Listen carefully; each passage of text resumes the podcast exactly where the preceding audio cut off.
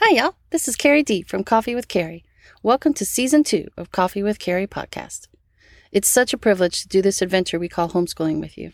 Thank you for tuning in again and walking this homeschooling journey with us. If you're new to us, you can find us on Instagram at Coffee with Carrie Consultant or at our website, coffeewithcarrie.org. So stick around, pour yourself a cup of coffee, put your feet up, and take a little coffee break with me. I think you'll be encouraged.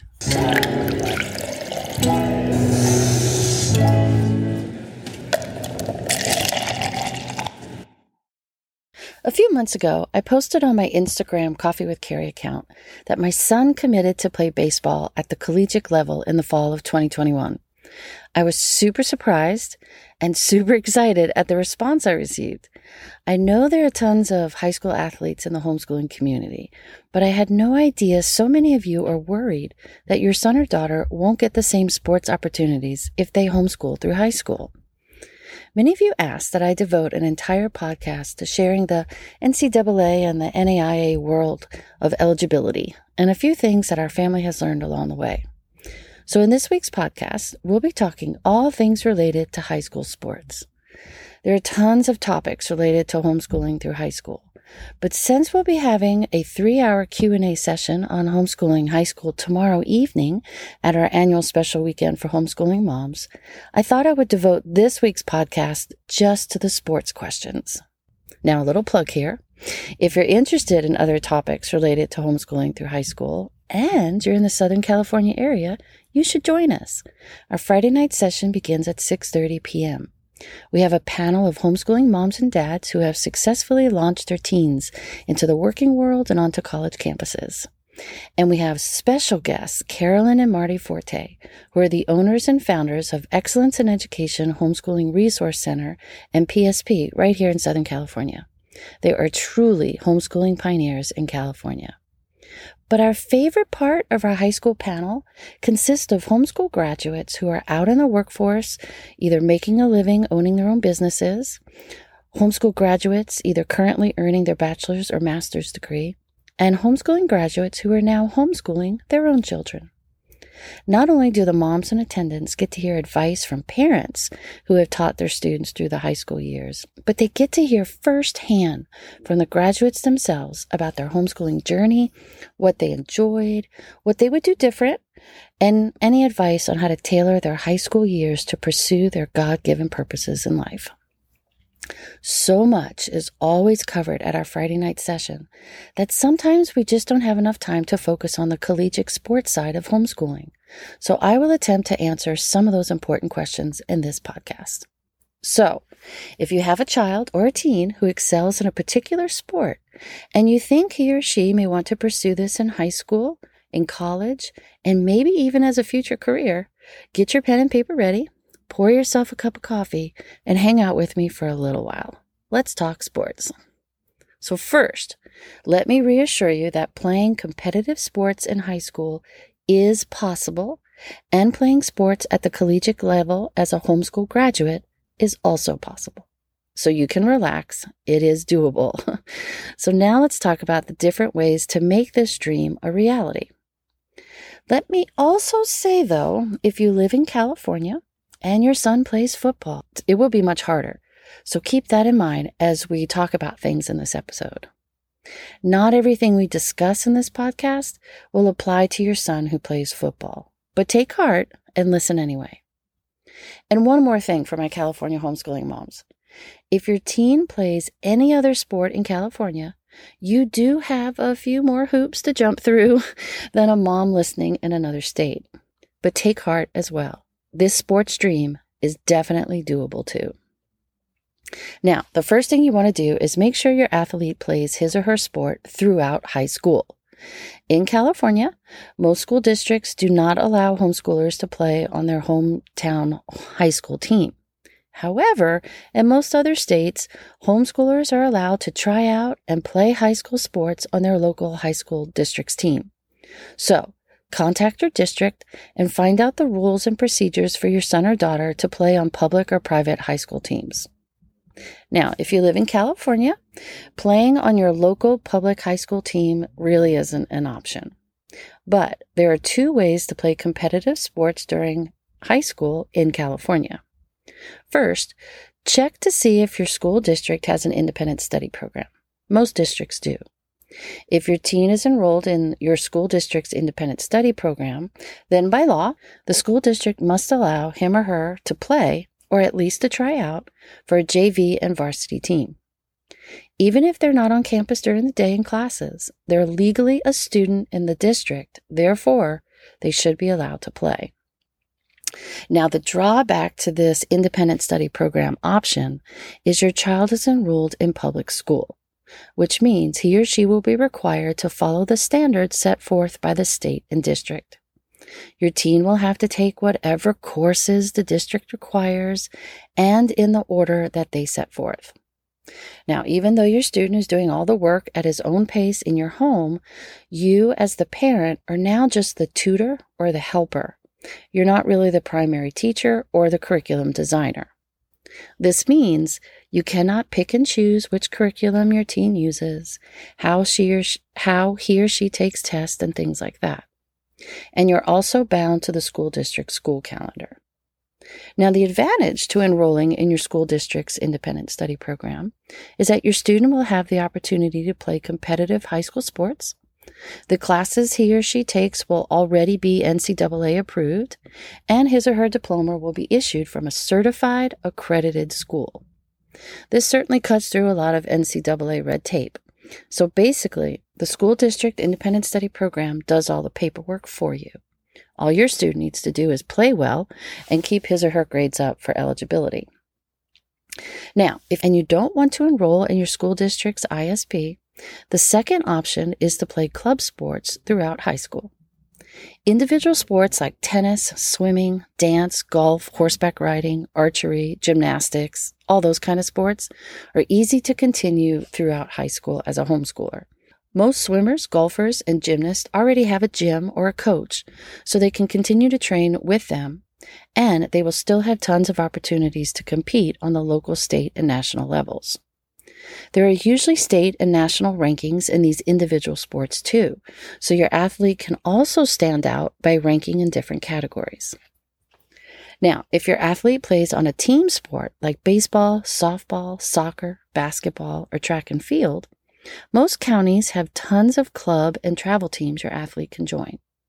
This is actually a very good option because most club and travel teams tend to be very competitive. Well, they're expensive, but they're competitive. They also have coaches who have tons of connections, which we'll get to in a minute, and they participate in out-of-state and national tournaments, which allows scouts from different areas to see your athlete compete. So, if your student wants to play sports in high school, he or she does not have to give up homeschooling to do it. Research your area and your district and see if your athlete is allowed to play on your district's high school team. If not, then start researching and trying out for club and travel teams in your area. Like I said, almost every team sport, with the exception of football, have these kinds of leagues. And if your athlete is in an individual sport, he or she probably already has many ways to continue competing at the high school level. So, first thing to do is make sure your athlete continues to play and play hard his or her sport throughout the high school time in some form or another.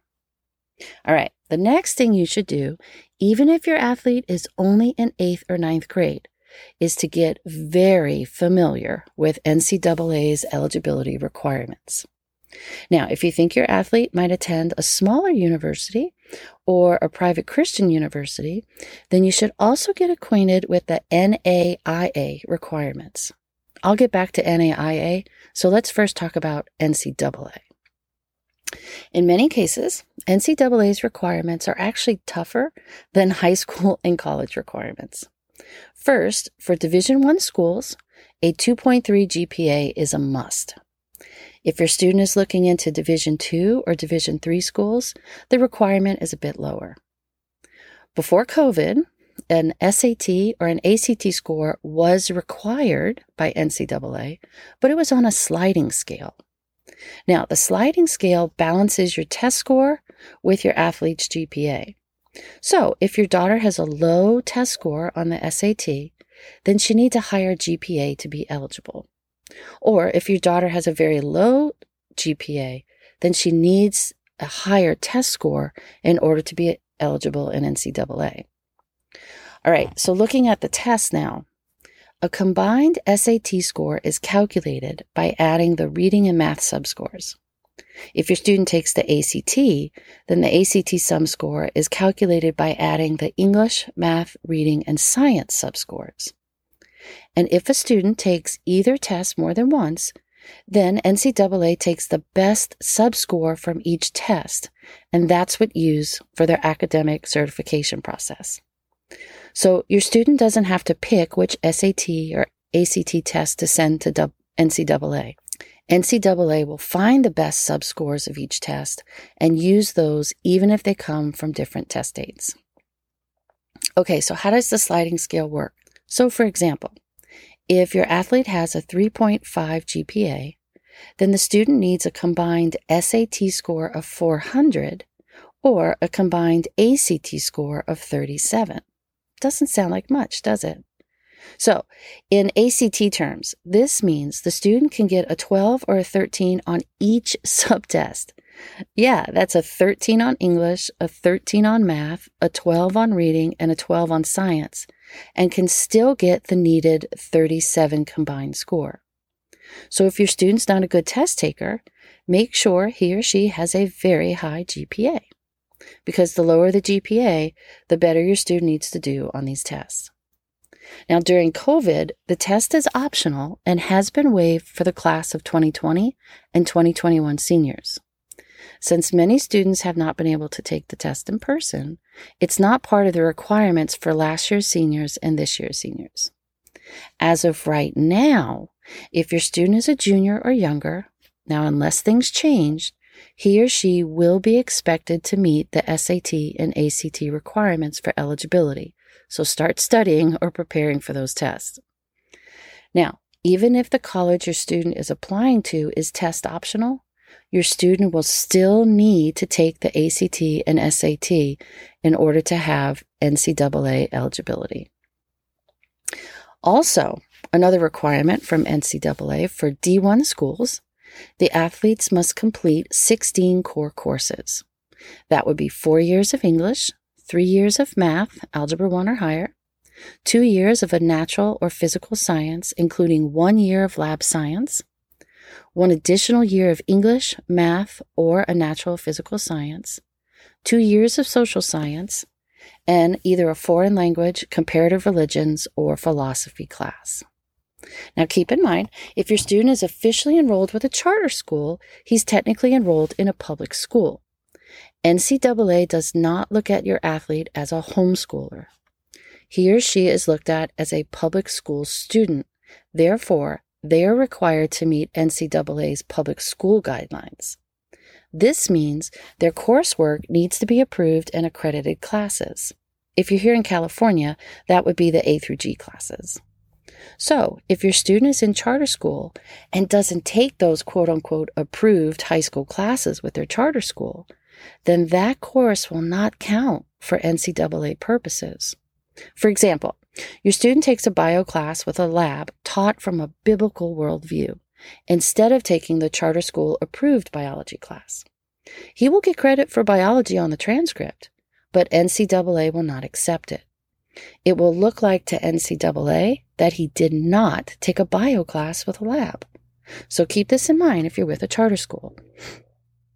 Also, make sure that the charter school you're with is NCAA approved. Not all charter schools are, so you may think your student's transcript will be approved because you jumped through all the charter school hoops and took all of the non-Christian classes, only to find out that none of the ones your student took will be approved by the charter school if the charter school is not approved by NCAA. Now, NCAA also requires a transcript formatted in a very particular way with particular information on it. Now, as a private homeschooler, there are great websites and programs you can use to create your child's transcript. Just keep in mind there are tons of other forms and paperwork you will need to submit to verify this homeschool transcript. Okay, to review real quick, NCAA requires for D1 schools a 2.3 GPA, an SAT or ACT score based on a sliding scale, 16 core academic classes, and an official transcript. Now, if you're not with a charter school and you are a private homeschooler, then the next thing you need to do is become very familiar with the NCAA homeschool packet. Remember, the private school program you're with or your home, they are not accredited high schools, so your transcript will not be a verified transcript. This means NCAA will require you to fill in a packet of forms to verify what is on your student's transcript. It isn't hard, but it is very time-consuming. Basically, what you're doing is you're filling in a course description form for every core class your student takes. That would be 16 core description forms. They are lengthy and they require a lot of information, like the curriculum that was used, how the student was assessed and how often, a detailed syllabus and course outline, the dates taken, the grade received, and so much more. So if you haven't already, go to NCAA Eligibility Center website and download that homeschool packet. Even if your student is only in ninth grade, print the forms and at the end of each year, fill in the course description form for each class your student completed that year. Trust me, you don't want to do this junior or senior year when coaches begin recruiting your athlete. The forms are just too detailed to wait. You don't want to try and remember everything about the class or what your student did a few years later. Do it at the end of each year when the info is fresh in your mind, and then save the forms. Also make printed copies too, because an electronic signature is not good enough on the forms.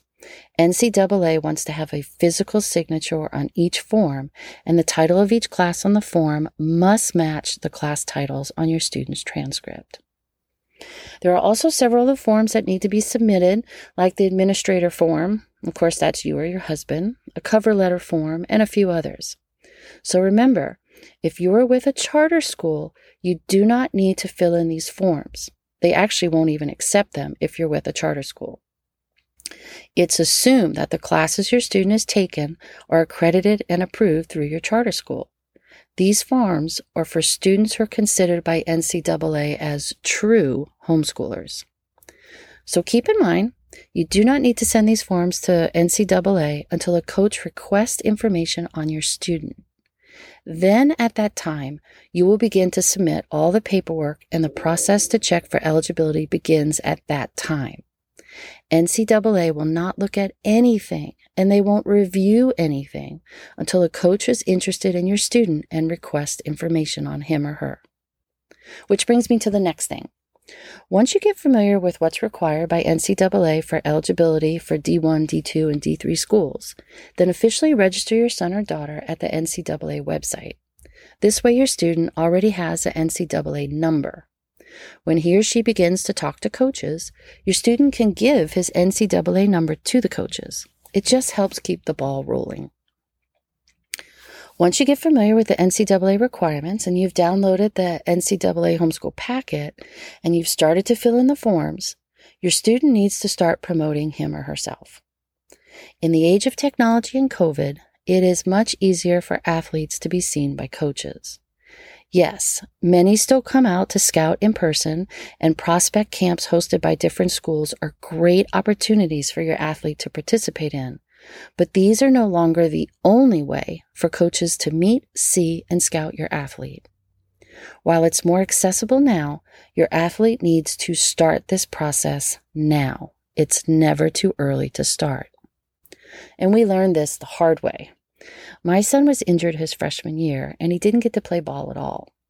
His sophomore year, he was back on the field and started making reels of himself while his baseball coaches started contacting colleges on his behalf.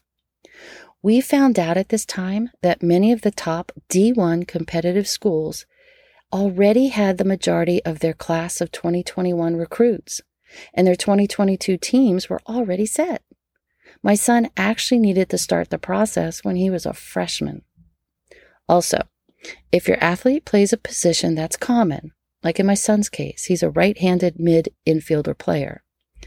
These common positions are very competitive, So the sooner a coach sees your athlete's potential, the better. Now, if your athlete's sport's something unique or less common, like in the case of baseball or softball, he's a lefty or she's a left-handed pitcher, then that's a huge advantage because coaches are always in need of these types of players and uncommon positions. Now, if your athlete is interested in D2 or D3 schools or a smaller Christian school, it isn't necessary to start this early. But it's always a good idea to start getting on the university's radar. If your athlete is playing all through high school, either with his or her school district or on club or travel ball teams, start recording your athlete in action. You can pay tons of money to have professional reels and videos created, but in our experience, it isn't necessary, especially in this age of technology and apps. Now, every game, every meet, every match, every competition, record, and record some more. Then save the best. Save the things that highlight your athlete's best and his or her strengths. For example, my son is a very aggressive base runner, and he's very fast on his feet. So he made sure he had videos of himself stealing bases and running the 60-yard dash. He created 1.5 to 2 minute videos of himself fielding balls at shortstop in practice and during games, and of him doing tee work and live at-bats in different games, and some of his home runs and major hits. Include the best because the coaches need to see their best. My son also made sure all of his relevant information was in the video as well, such as name, his class, contact information, his height, his weight, and GPA. Those things are very important to the coaches. He would then also use apps like Field Level and his coach's college connections to get his videos and reels into the hands of different schools. Your athlete should also research the schools he or she wants to play for and get the head coaches and recruiting coaches' emails. There is a dark period each year where the coaches can't contact the players or come and see them. However, the athletes can still send emails and videos to the coaches throughout the year. The idea is to stay on the radar of the schools and coaches your athlete wants to play for. In the email, keep the subject line short and sweet. Student's name, class, and position. For example, Fred Smith, class of 2022, catcher. Then have your athlete briefly introduce himself, include the link to a video, and all of his or her contact information. Coaches are very interested in students who can make the grade. They want to start with athletes who have a higher probability of being academically eligible. Now, of course, they won't rule out your student if his or her grades aren't the best, but it does help move him or her up the ladder of prospects if they do have a good GPA. Coaches and experts also say if you're good enough, coaches will find you, which is why it's very important your athlete plays his or her sport all through high school in some competitive way. Their stats help. When coaches see your daughter's pitching speed and ERA, they notice her even if she isn't playing on a high-ranking school sports team. When coaches see your son's mile run is rated in the top 50 of the nation, they notice him. The reels and videos help prove the athlete's abilities and encourage the coaches to come see more in person. Now with COVID and season cancellations, it is harder for coaches to scout or to see your son or daughter play in person, especially here in California, where things are still shut down and seasons keep getting canceled or postponed. This is why your athlete should contact coaches through emails and apps like Field Level. Make sure your athlete also fills in any prospect form at the university he or she wants to attend. Again, it just gets your athlete noticed and on file. If your athlete's coach has connections to different colleges, universities, programs, or specific coaches, ask them to help your son or daughter. A recommendation or a, hey, I've got this fabulous shortstop you need to see. They go a long way because coaches respect each other's opinions. And try not to limit your athlete's choices. Sometimes the best schools, offers, scholarships, and opportunities come from schools far away from home. If your athlete wants to stay home, that's fine, but just make sure your athlete understands he or she will get less offers and will have less opportunities if they limit their geographic boundaries. Now, if your athlete doesn't mind living across country or maybe 8 hours away from your hometown, then this will open up more doors and more opportunities. My son had phone calls from coaches up and down the East Coast his junior year right before COVID shut everything down.